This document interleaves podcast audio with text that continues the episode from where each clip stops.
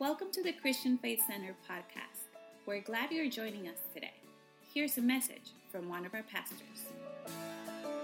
many of you have been keeping those that have made resolutions? Ha- has anyone been keeping up with the resol- resolution so far? Okay.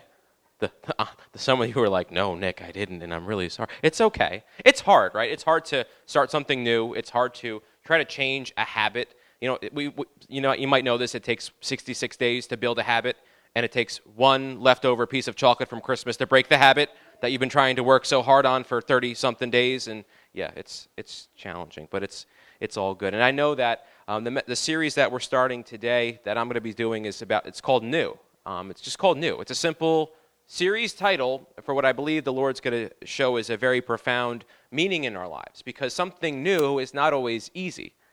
Something new is not always comfortable. Something new is not always something that's convenient.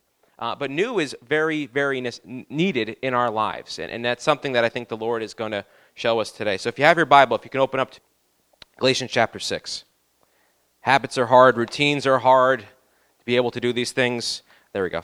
Uh, so today's message is titled specifically A New Start. So we're talking about new. We're talking about the new that God wants to do in our lives. Um, so today's message is specifically titled The New Start that God wants to do for us. And in Galatians chapter 6, um, you know, Paul is writing to the church. This is one of the first uh, letters he's actually wrote. It was written in about at 48 AD. So you got to figure it's like 15 years after the resurrection of Jesus. This is a very relevant and recent letter in regards to Christ being on the earth. And so Paul was sick, and he's, he's he, the Galatian church took him in, and he has this great affection towards them, and they took care of him, and he ministered to them, and they, they really grabbed hold of the gospel message really quickly. They got excited about it, they were passionate about it. And then these Judaizers come in, and they were just people that were trying to reinstill Old Testament values in the New Testament church. That they were trying to uh, say, yeah, it, you are saved by grace through Jesus, but you have to keep the Old Testament law. And it was this mixing that Paul Paul understood that if this left this was left unchecked, if this was not put into its right place, this was going to be devastating for the church. It was going to be devastating for the church. It was going to be devastating for the gospel message that Paul had been preaching to them it was going to be devastating for them to, to grab hold of the gospel message because the grace of God is about nothing that we do. It's all about what Christ did. And now we have these Judaizers coming in saying, well, yes, it's about Jesus, but then you also have to keep these Old Testament laws, these Old Testament traditions, these, these specific acts like circumcision. And, and they used examples from like Abraham because God gave this covenant uh, act of circumcision through Abraham way, way back when. And, and so these Judaizers are trying to use this to say, yeah, but you see, Abraham was saved because he did this. He gave us this thing that's part of the promise between us and God. And, and Paul's trying to write this letter. He's writing this letter, and he does, and he shows them it's not about that. It's not about that act. It's not about what you can do to get God's goodness in your life. It's just about obedience and accepting. See, the Old Testament was you do, you get. The New Testament is you got, so you do. Very different. And in, in the world we live in today, that's very uh, contrary to what the world says. If you want, you have to do. If you want a good job, you got to work for it. If you want a raise, you got to earn it. If you want a better status, you have to show you're worthy of that status. The kingdom of God is like you want it, you got it, now go do there's, there's no other place in existence where we can be grafted into this family and immediately be given uh, heirship and inheritance that Christ has, or, or, that this the firstborn would have. That's what the Bible says that, that we have. So in Galatians chapter 6, let's look at verse 15 here. It says, For in Christ neither circumcision nor uncircumcision avails anything, but a new creation avails. In the Amplified, it says it this way For neither is circumcision anything of any importance, nor uncircumcision, but only a new creation, which is the what? The result of a new, of a new birth, a spiritual transformation, and a new nature in Christ Jesus. See, Paul wasn't saying that it wasn't important, but really what he's saying, it's, it's, it's, it's of no importance in, in respect to what? The new creation that God wants us to be. What you do or what you don't do doesn't matter because when you realize who you are in Christ, it'll change what you have to do. It'll change how you think. But what, like it says in Romans 12, 2, right? Be transformed by the renewing of your mind. It's not something that takes place once and we're done. It's something that we have to continually be doing. See, for some of us, this series might not be a, a, new thing for us, but it might be a renewed thing that God wants to do in our lives. Because if we're not trusting in God for anything, are we trusting in God for something? It says by faith, wait, we, we show that we are, we are pleasing God. We, how do we approve? How do we please? How do we be pleasing to God? It's with faith. Without faith, it's what? It's impossible to please God.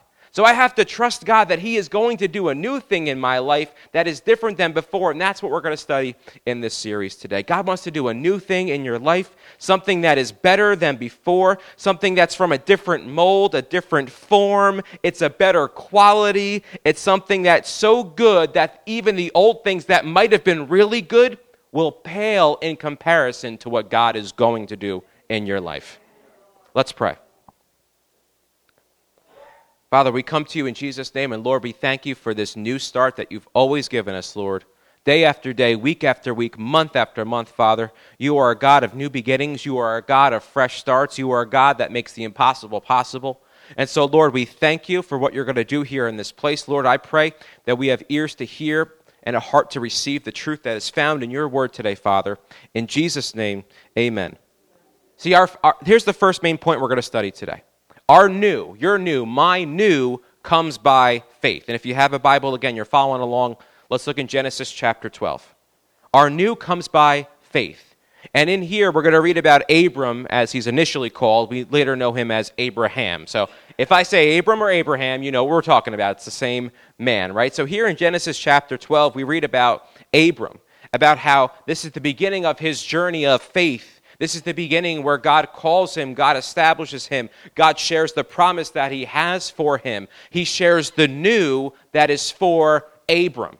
Now, when you study this, and that's what we're going to do, uh, you know, the Judaizers used this man to, to kind of help their argument to say, well, listen, Abraham was given the gift of circumcision. He was given this act that showed that this is how you do things that are pleasing to God. But we know that it's not that, and Paul writes, it's not the act, it's faith. He was counted righteous. Abraham was counted righteous because of his faith his trust in God, his expected hope that he had in the things of God. And when we study Genesis chapter 12, we're going to see that begin to unfold more and more. Look at verse 1. It says, Now the Lord had said to Abram, Get out of your country, from your family, and from your father's house to a land that I will show you.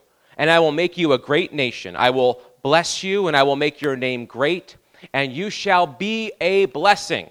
I will bless those that bless you, and I will curse them that curse you, and in you all families of the earth shall be blessed. What an amazing, powerful promise that God gave to Abram. He says, Listen, go out, leave your family, leave what you know, leave your heritage, leave everything you're comfortable with, with, with to a place I'm going to show you. He didn't give him the destination. He said, I'm going to show you the place. You got to just start going. And then the, the, the back end of it is this is a great thing because he says, I'm going to bless you. I'm going to make your name great. You're going to be a blessing. Anyone that blesses you will be blessed, and anyone that curses you will be cursed. So he has this protection on him. And this is really the first part in Scripture where we see the grace, well, the second part, the grace of God, the unmerited favor.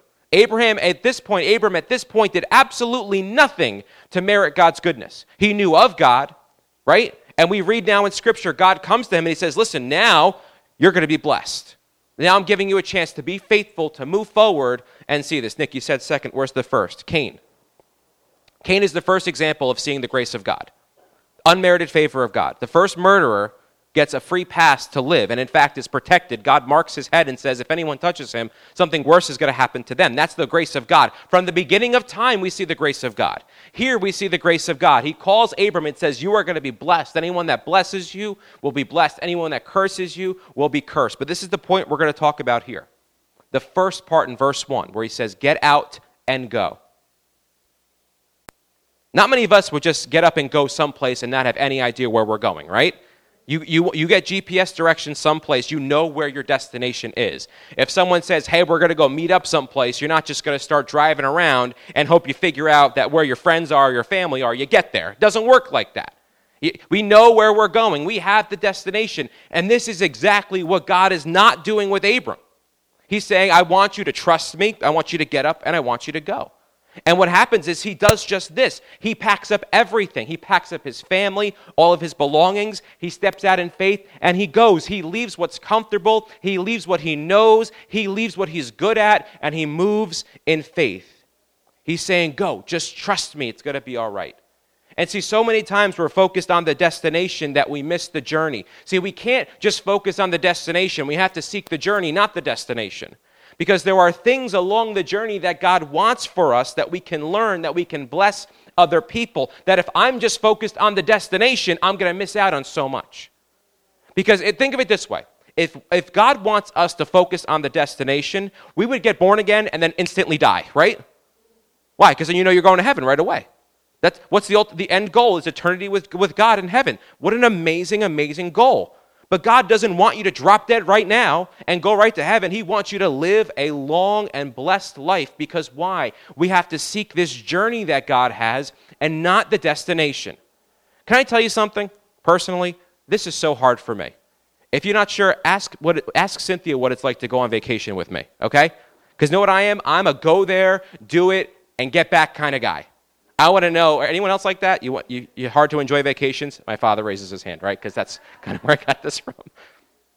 I know if I'm going to the airport, my, my main goal is getting through security and getting to the gate as fast as possible, and then I'll eat lunch, then I'll take a breather, then I'll relax, right? Because why? I want to get there. I want to know where I'm going, and I got to get there. Then, then I'm there, then whatever. We can do whatever you want to do. I'll get you a cookie, I'll get you some, some chilies to go, whatever, right? Uh, once we're there, we're good. And it's challenging because on vacation, we're going to go to the beach. Okay, let's go. Good. Boom, I'm at the beach. Okay, we're here. Five minutes. All right, let's go back to the, let's go back to the hotel. We, we hit the beach. We touched it. We hit the checkpoint, right? That's how I usually am. And so this is hard. This is hard for me. It's hard for me to, to enjoy the journey and not just focus on getting to the destination. Thank God, I think God is working on me. I'm not sure. Ask Cynthia; she'll be honest with you, right? I don't know if God's if it's if it's getting there yet, but it's it's a work in progress. And for us, it's so hard, right? Especially people like me. It's so hard to enjoy the journey and not just focus on the destination. See, we want GPS directions from God of what His plan is for us. And He's saying, no, just turn the key and go, and I'll give you directions. And that's challenging, right? Because you're like, well, Lord, do I make a turn here? Well, I want to know what the next couple five, I want to know the next five step, five turns are. And He's like, just turn right. Lord, how, Lord, okay, what's next after I turn right? Do I turn left? Do I go straight? What, keep going straight. Okay, but then after that, Lord, then what's the next couple? Right? We want to know. We want to know what the next many steps are in our journey with the Lord. And many times He's going to tell you what the next step is and just go and be faithful. Abraham, Abram didn't know what, all, what the final destination was. He went, he packed up everything to go to some place. How many of you would pack up your house right now and just go someplace? You don't know where. Yeah, that was the response I was imagining. No hands were raised, right? We don't do this. But, but what's the point here? He was taking a huge first step in a big new thing that God was going to do in his life. Huge first step. And if you look at verse 4, what happens here? He departs. As the Lord spoke to him, God tells him, Go, and that's exactly what he does. And Lot goes with them, and Abram was 75 years old when he departed from Haran. What's the big point here? Your faith you, you, what God's going to do, the new that God wants to do in your life, has no age requirement. The new thing that God wants to do, it has no age requirement. He is 75 years old. He is a guy that's herding sheep and cattle. He's a good farmer. He's collecting, uh, he's collecting his, his Social Security at this point. He's enjoying life. There's no Social Securities back there. It was a joke. He's enjoying, right? He's working hard. He's 75 years old. And now God says, well, now your journey with me is going to start. Now your new thing is going to start. Because there is no age requirement for, for responding in faith, for, for stepping into the plan that God has. There is one requirement, though faith. Your response is determined by your faith. If you're trusting in God to do something big and then something big comes in front of you, then your response will be determined by your faith. If you want something big to come in front of you and, and you can't trust God for something small, you can miss what God has for you because your faith isn't there yet. Your faith's not there. Your understanding of faith. You might have more doubt and unbelief than you really do understanding of faith. But that's not what God wants. He wants you to hear. What is faith? Where does faith come? Faith comes by hearing, hearing by the word of God. Nick, you're going to tell me to read my Bible? As I'm smiling. Yes! This is where the Word of God comes into play. Because if you don't know what's in God's Word, it's hard to know if it's from God when the Holy Spirit speaks to you. Because we know the Holy Spirit talks to us. We know that we talked about this. It sounds like you, okay, but it will glorify God and will be aligned with Scripture. He's not going to tell you to go cheat on your wife. He's not going to tell you to go rob the convenience store across the street because you need money. He's not going to tell you those things. He'll tell you to go talk to that person and see if they have work for you. That's what, really, yeah, that's what the Holy Spirit will do. He'll give you practical things that will never go against uh, the natural law, that will never break laws and, and be a, a bad thing to do. It's always going to align with that. It will always align with Scripture. And so what happens is you have to be, you have to have faith in God. You got to trust in Him. You have to hear by, by digging into the Word, and our response will reflect our revelation. Abraham's response was reflected by his revelation. He knew who God was. And look at this, verse 5. Then Abram took Sarai, his wife, and Lot, his brother's son, and all their possessions that they had, they gathered, and all the people whom they acquired in Haran, and they departed to go to the land of Canaan. So they came to the land of Canaan. That's powerful. Our response to the new that God wants to do has to be an all in response. I'll say that again. Our, our response to what God has for us has to be an all in response. All right? That's a term used in poker. I was never a big poker guy. I went and played one time in my life. I went all in, I had a bad hand, and I lost. And I never played poker again. Right? Anyone ever do that? You think you know how to play poker? You're like, I'm just going to put it all in on the table. I had a terrible hand and I lost, and I walked away very upset. Okay? But Abram had an all in response. He did not leave anything behind. He was so confident in the God that he served that when God said, Go, he took everything he had to go because he trusted God. Because he knew that the new thing that God was going to do in his life was going to be better than where he currently was. Because the new thing that God wants to do in our lives is better than what we're currently experiencing now. Amen? The new thing that God wants to do. And it's something, it starts with the new thing that God wants to do starts by taking that step of faith. He says, Go. You don't leave stuff behind as a contingency plan because you're not really moving in faith. You're going, Okay, Lord, you want me to go? I'm packing up everything and I'm going. Now, here's where people get into trouble. They think they hear the voice of God, they don't. That's why it's so important, right? People that get stuck, they get into bad situations. They think they hear the voice of God, and it's not. It's their own personal desires, their own personal will. And that's why we have to be in tune with the Holy Spirit. God will never do something that will jeopardize your family, your safety, your health, any of the good things that He's blessed you with to prove a point. He'll make sure you're prepared before you do it. Abram had everything he needed for the journey before he set off for the journey. He trusted God and goes, Lord, this is what you want. This is something new. Great. I'm going to pack up everything and I'm going to go and I'm going to follow you. Next main point we're going to talk about is this we have to let go to receive the new. Now, I'm not saying you have to let go of everything, but turn to Isaiah chapter 43. Abram was willing to let go of something. He was willing to let go of what he knew. Like it says, leave your house, your father's house, right? His inheritance, his legacy that was there at Haran. He said, leave everything and go. He was willing to leave all of that behind to follow the plan that God had for him. That's what he did. That's exactly what happened. And, and so many times we might be afraid to start something new um, because it's nice to be good at what you know, right? You feel comfortable when you're doing something that you know. If I tell you, all right, here's a new instrument, right? You're going to join the worship team. Here's a saxophone. You've never played saxophone in your life. And I tell you, good, here it is. You're playing next week. You might be a little nervous to jump on stage, right? right? Weird sounds come out. You don't know how to hold the thing. You're just like hoping you can kind of wing it, and Kevin plays like a saxophone backup track through the PA system. You're hoping like something good comes out of it, right? Because it's something new, it's something scary, it's something that's different before. And many times the new holds us back from what God wants to do because we're scared of the challenge that's in front of us by tackling the new thing. Some of us want to some of us have had success and so we don't want to do the new. Some of us are gripped by failure and can't do the new because we're so wrapped up in the failure that we've experienced, it's hard to step out in faith and trust God in the new thing that he wants to do. Didn't expect a lot of amens, and that's okay, but I see a lot of head nods, so I'm glad you're listening and you're awake here, right? It's true. It's true. The new is always scary. The new is always challenging. And that's why when we trust in God, when we have faith in His promises, when we hear His word, when we know what He's like, when we know His nature, when we know His heart, it's easy to step out into faith. Look at what Isaiah says here in chapter 43. This is the word the Lord gave Isaiah. He's telling Israel, he's saying, listen, verse 18, Isaiah 43, verse 18. Do not remember the former things, nor consider the things of old. Look at this again. He says, he's telling them, do not remember the former things, nor consider the things of old. Now let's stop for just a minute as this verse is up here. Let this kind of sit in for a minute. What are the old things or the former things that Israel was remembering?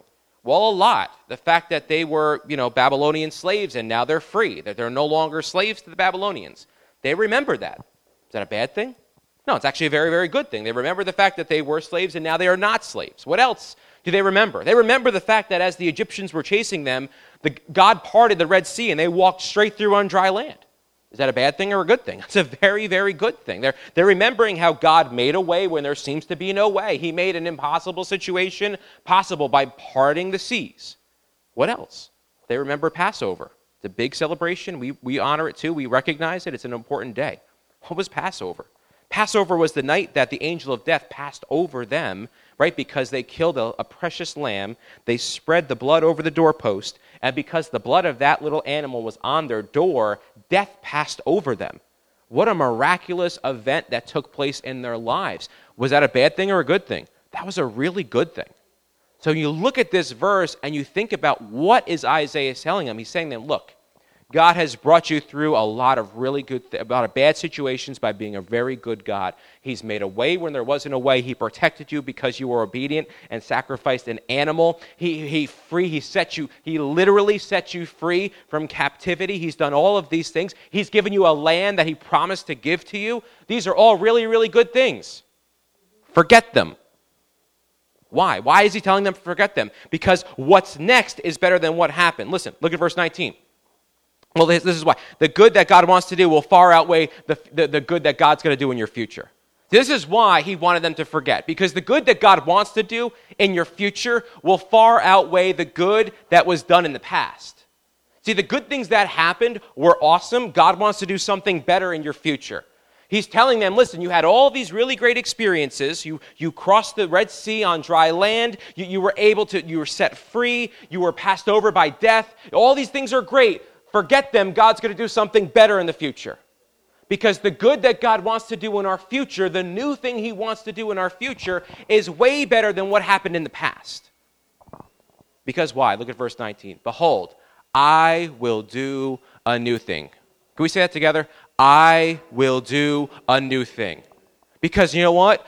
God wants us, even the good stuff. He says, that happened, great. Don't, don't focus on that. Don't, don't dwell on that. Don't teach about it. Don't examine it. Don't, don't dig into it. Don't just focus on the old good things that happened. I'm going to do a new thing, a better thing, and it's going to spring forth. Shall you not know it? I will even make a road in the wilderness and the rivers in the desert. What a great promise. Again, we see that God is the God of the impossible. Rivers don't naturally occur in a desert because it's a desert, a road in the wilderness, right? A wilderness is like a harsh environment. It's chaotic, it's overrun, it's hard to pass through. It could be like a very, very deep, dense, foresty jungle. But when I was studying this, I envisioned the wilderness of a vast desert. And how, if you're in the middle of a desert, you're in the middle of that wilderness, it's kind of hard to figure out where to go, right?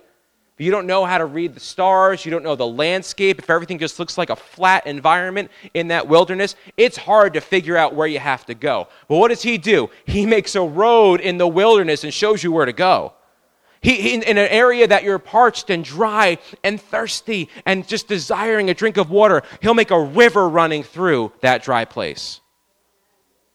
Shall you not know it? Shall you not know it? Don't you get it? I feel like that's what, what God's saying in Bloomfield. Don't you get it? Bloomfield's translation. Don't you get it? Shall you not know it? Because what? God wants us to know. He wants us to know this truth. He wants us to know that He wants to do a new thing in your life. He wants you to know that it's going to spring forth like a plant, like a seed that's been planted in the ground, that once the seed's there, you trust that the ground is good. You get rid of the weeds, you water it, you take care, you trust that it's going to grow, and what happens? It grows. It's going to spring forth little sprout pops up. It's going to spring forth. The new thing, once it's planted, then it's been planted in your heart for a long time. God has given you d- desires in your heart that, you that some of you have been starting to go after. He's going to even amplify it even more. He's given you passion, He's given you purpose, He's given you plan. He wants you to use that for His glory. You're going, to be a, you're going to be a manager. Be the best manager you can be. When people ask you, why are you so successful? You could say, because I give God all the glory and all the honor and all that I do because I treat my employees the way Christ treats me with love, with respect, that He's the ultimate servant king. I'm going to be a servant to these people that work under me, and I'm going to love them and cherish them.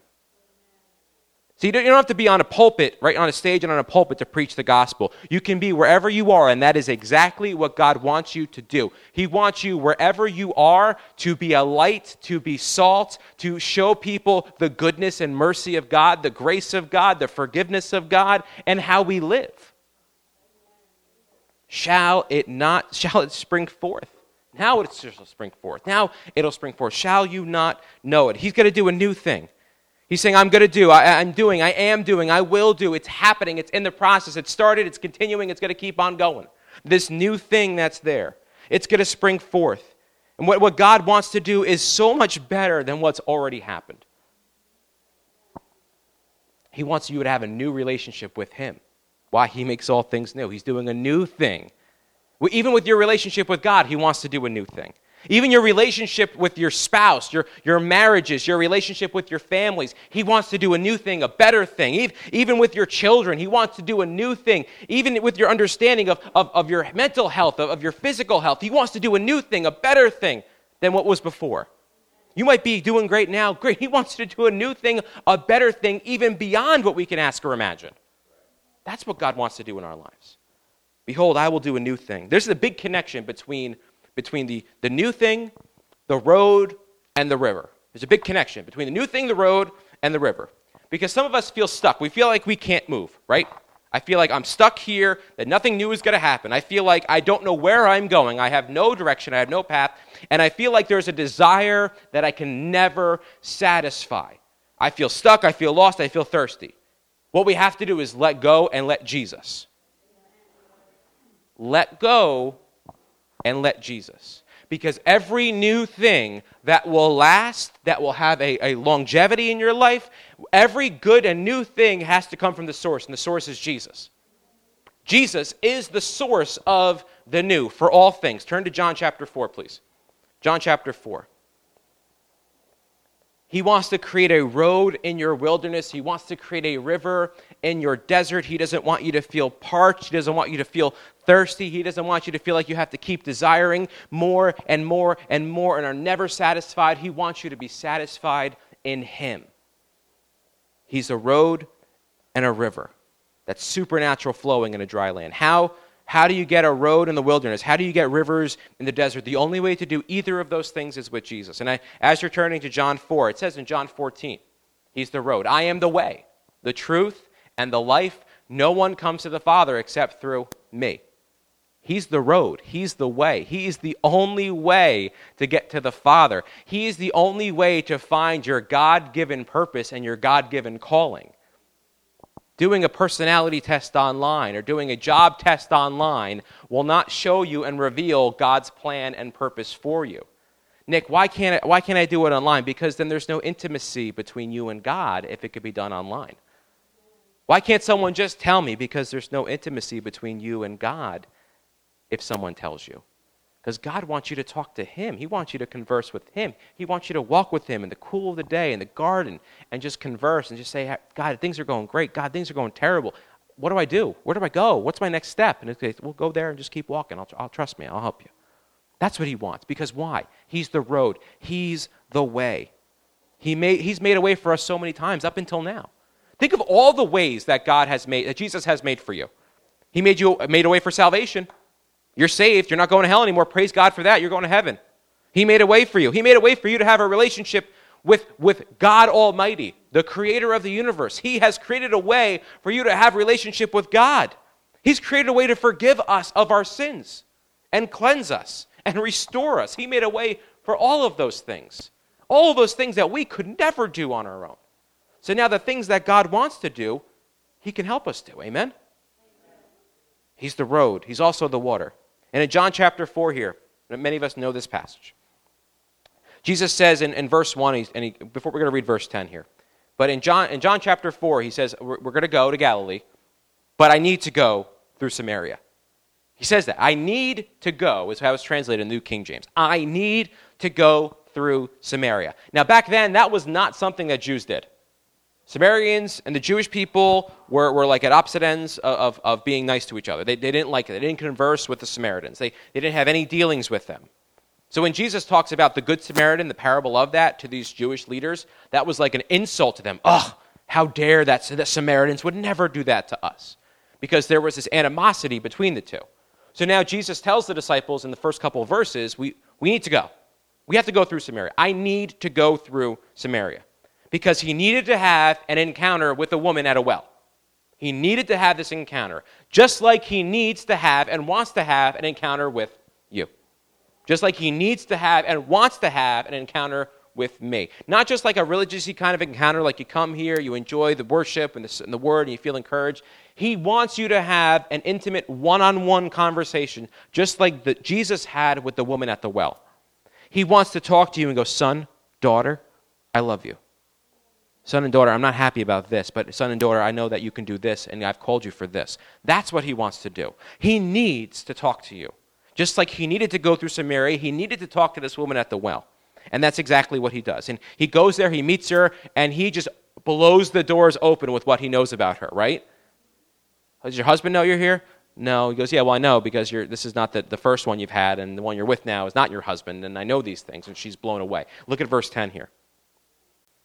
So now she's like, I, I, don't, I don't know what to do. He says, Give me a drink. And now she goes, I'm not to draw with. And Jesus says, Listen, if you answered, it said, If you knew the gift of God and who it is who says to you, Give me a drink, you would have asked him, and he would have given you living water. Verse 11 says, The woman said to him, Sir, you have nothing to draw with, and the well is deep. Where then do you get that living water? He says, verse 12, Are you greater? She says, Are you greater than our father Jacob, who gave us this well and drank from it himself, as we have as well as his sons and the livestock?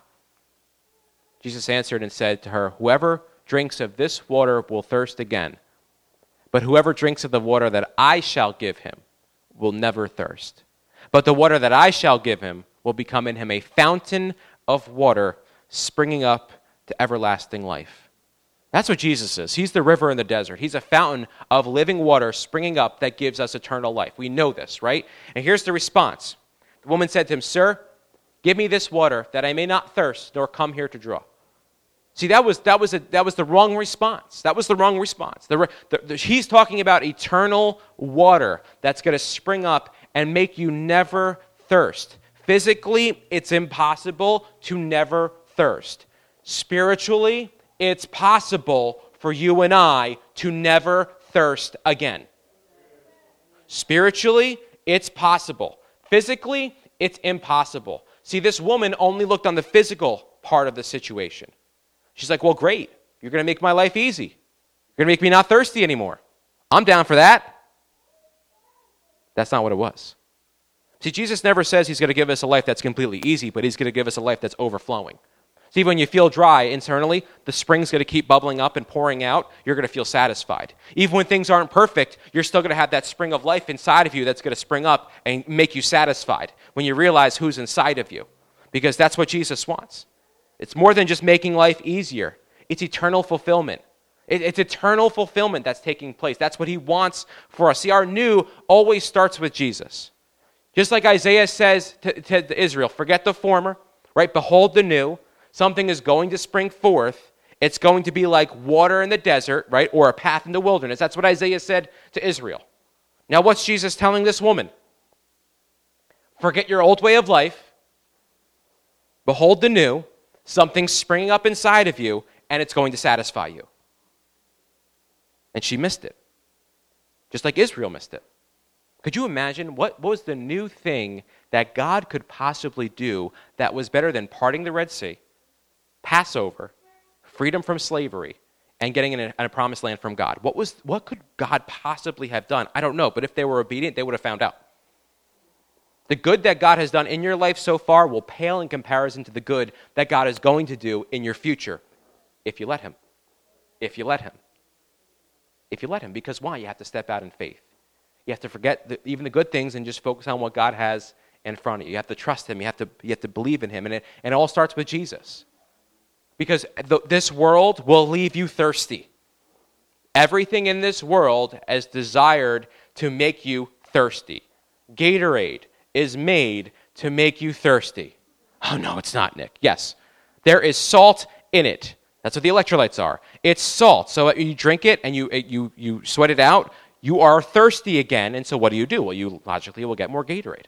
What a scam. Yeah, most of the things in the world are a scam like that. That's kind of how the world works, right? So what happens is you want more because why? You feel like you're quenched, but then you have to go out and drink some more because why? Because you're never satisfied. The things in this world will never satisfy us like the living water that Jesus provides. We'll never do it.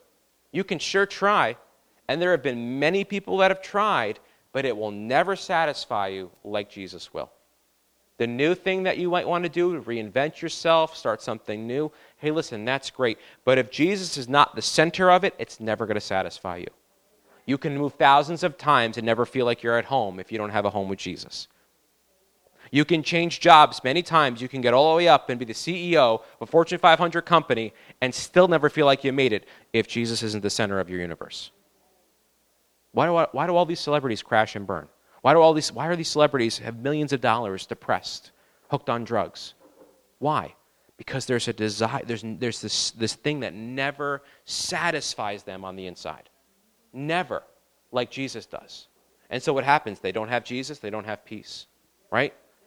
There's old, old t shirts back when I was younger. It said, No Jesus, N O, right? No Jesus, N O, no peace. But then it said, No Jesus, K N O W, right? Know Jesus, you know peace. If you don't have Jesus, you don't have peace. If you know of Jesus, you know peace. The simple, simple formula there.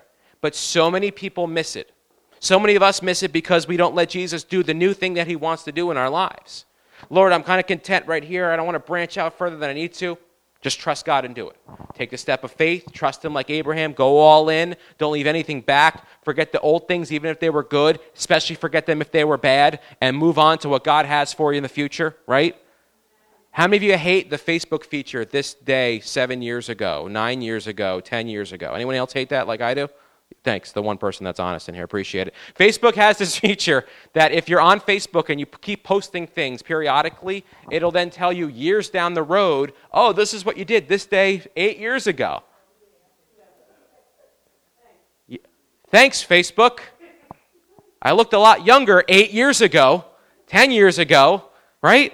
Some of us hate those things. It's like, great, thanks for bringing up that, that old thing, that, the waste of money that I did. Why was I spending so much money on paintball? I spent tons of money on paintball. What a waste. I'm good now at it, though, so that's the benefit of it. You go paintball and ask Trish, okay? She's crazy good, too. She didn't spend as much money as I did, but you think of it like, why did I spend so much time on that? Oh, what a waste. Or you look back and go, man, those are the good old days, right?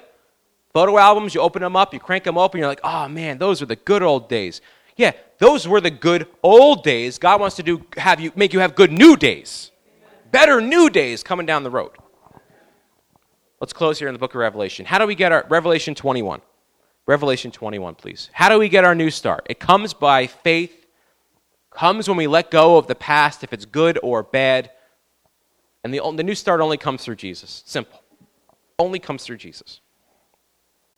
Forgetting the former things, forget the past things. Look at what he's going to do. He's going to do a new thing in your life. The new comes only through Jesus. He's the road in the wilderness. He is the way. He is the river in the desert. He is the one that that eternal water is going to spring forth inside of you. See, don't fear what God wants to do in your life. Don't fear. Don't be afraid of it. Nick, but what if that means I change something? Hey, listen, if God wants to do something new in your life and He wants you to change something, change it. Right? It's, I know that's hard. I know that's really tough, and it's hard for me, it's hard for all of us. But if God wants to do something new and He wants you to change something, it's going to be for your benefit. It's going to be for your blessing. It's going to be to further His kingdom and His call and His purpose in your life. That's good. It's challenging, it's tough, it's hard, but it's good, and it's what God wants. Revelation 21. Even in the last book in the scriptures, even in the end of everything, in the end of eternity, in the end of not eternity, in the end of existence, in the end of this world, even in the very end, even in Revelation chapter 21, there is still new that God has for us. Even in the end, there's still new. And that's powerful. This is going to be amazing. Watch this. Look at verse 1. Then Jesus says here, and then it says here, Now I saw a new heaven and a new earth, for the first heaven and the first earth had passed away. Also, there was no more sea. This is talking about the end of time, where the world is just going to be wiped completely clean, and it's going to be a fresh slate. Look at verse 2. Then I, John, saw the holy city, a new Jerusalem, coming down out of heaven from God prepared as a bride adorned for her husband. And I heard a loud voice from heaven saying, Behold, the tabernacle of God is with men, and he will dwell with them, and they shall be his people. God himself will be with them and be their God. So, what's happening? God is now coming down, and this eternal reign on earth, where we have direct fellowship one to one right there with God, is going to take place. That's pretty powerful. Look at verse 4. And God will wipe away every tear from their eyes. There will be no more death, no more sorrow, no crying. There will be no more pain for the former things have passed away. Like the song says, there will be a day with no more tears, no more death, no more crying, no more sorrow, no more pain, none of that. And until that day comes, we press on and do the will of God. Amen? That day's coming. That's a promised thing. It's nice to know the ending of the story before you get there. That's the ending. That's a really good ending to the story, right? To know one day you and I will stand before our Creator and there will be no more pain, tears, sorrow, none of that. No more death. It's going to be awesome. But look at this. Then he said, Then he who sat on the throne said, Behold, I make all things what? New. And he said to me, Write these, write, for these things are faithful and true. Because even at the end, they're still new. Even at the end, when there's a new Jerusalem, new heaven coming down on earth, and this new promise and this new uh, existence that we're going to have, God even says, Well, behold, I'm going to make all things new again. And he said to me, It is done. I am the Alpha and the Omega, the beginning and the end, and I will give of the fountains of water of life freely to him who thirsts. Even at the end, we see the way. We see Jerusalem coming down. We see God is still making something new. We see again the idea of there's that fountain of water that's going to be freely given to anyone who thirsts. Because our new can only start with Jesus. Our new can only happen with Jesus is the center of everything. The, the old has passed away. He says, Behold, I make all things new in your life. Your old has passed away. He wants to make everything new. Be confident in what God wants to do in your life. Don't be scared. Don't be timid. Don't be shy. Be excited for what God is going to do in your life. There are so much things. Your, better, your best days are ahead of you, they are not behind you. And you can either agree with that and receive it or not and miss out on what God has for you. You can either say, Yeah, Nick, I agree with the word says. I agree with what you're saying. Yes, absolutely. My best days are ahead because they are.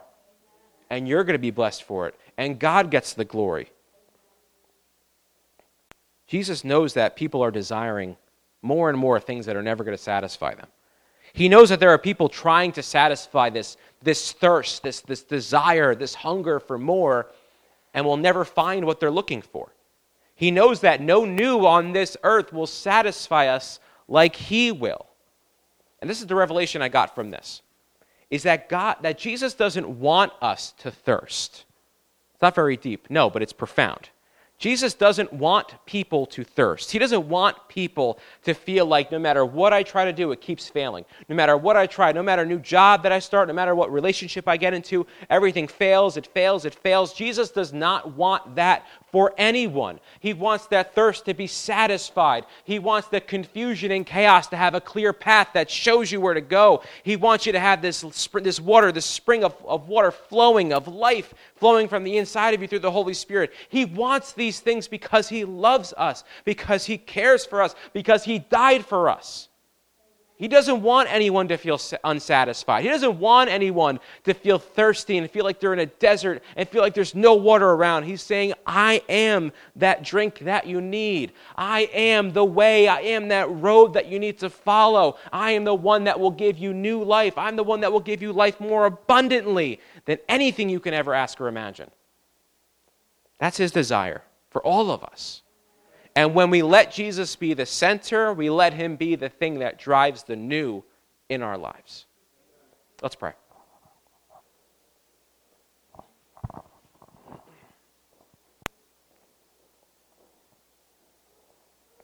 Father, we come to you in Jesus' name, and Lord, we thank you for the new thing that you're going to start in our lives. Father, we thank you that the new that you have for us, Lord, we receive it.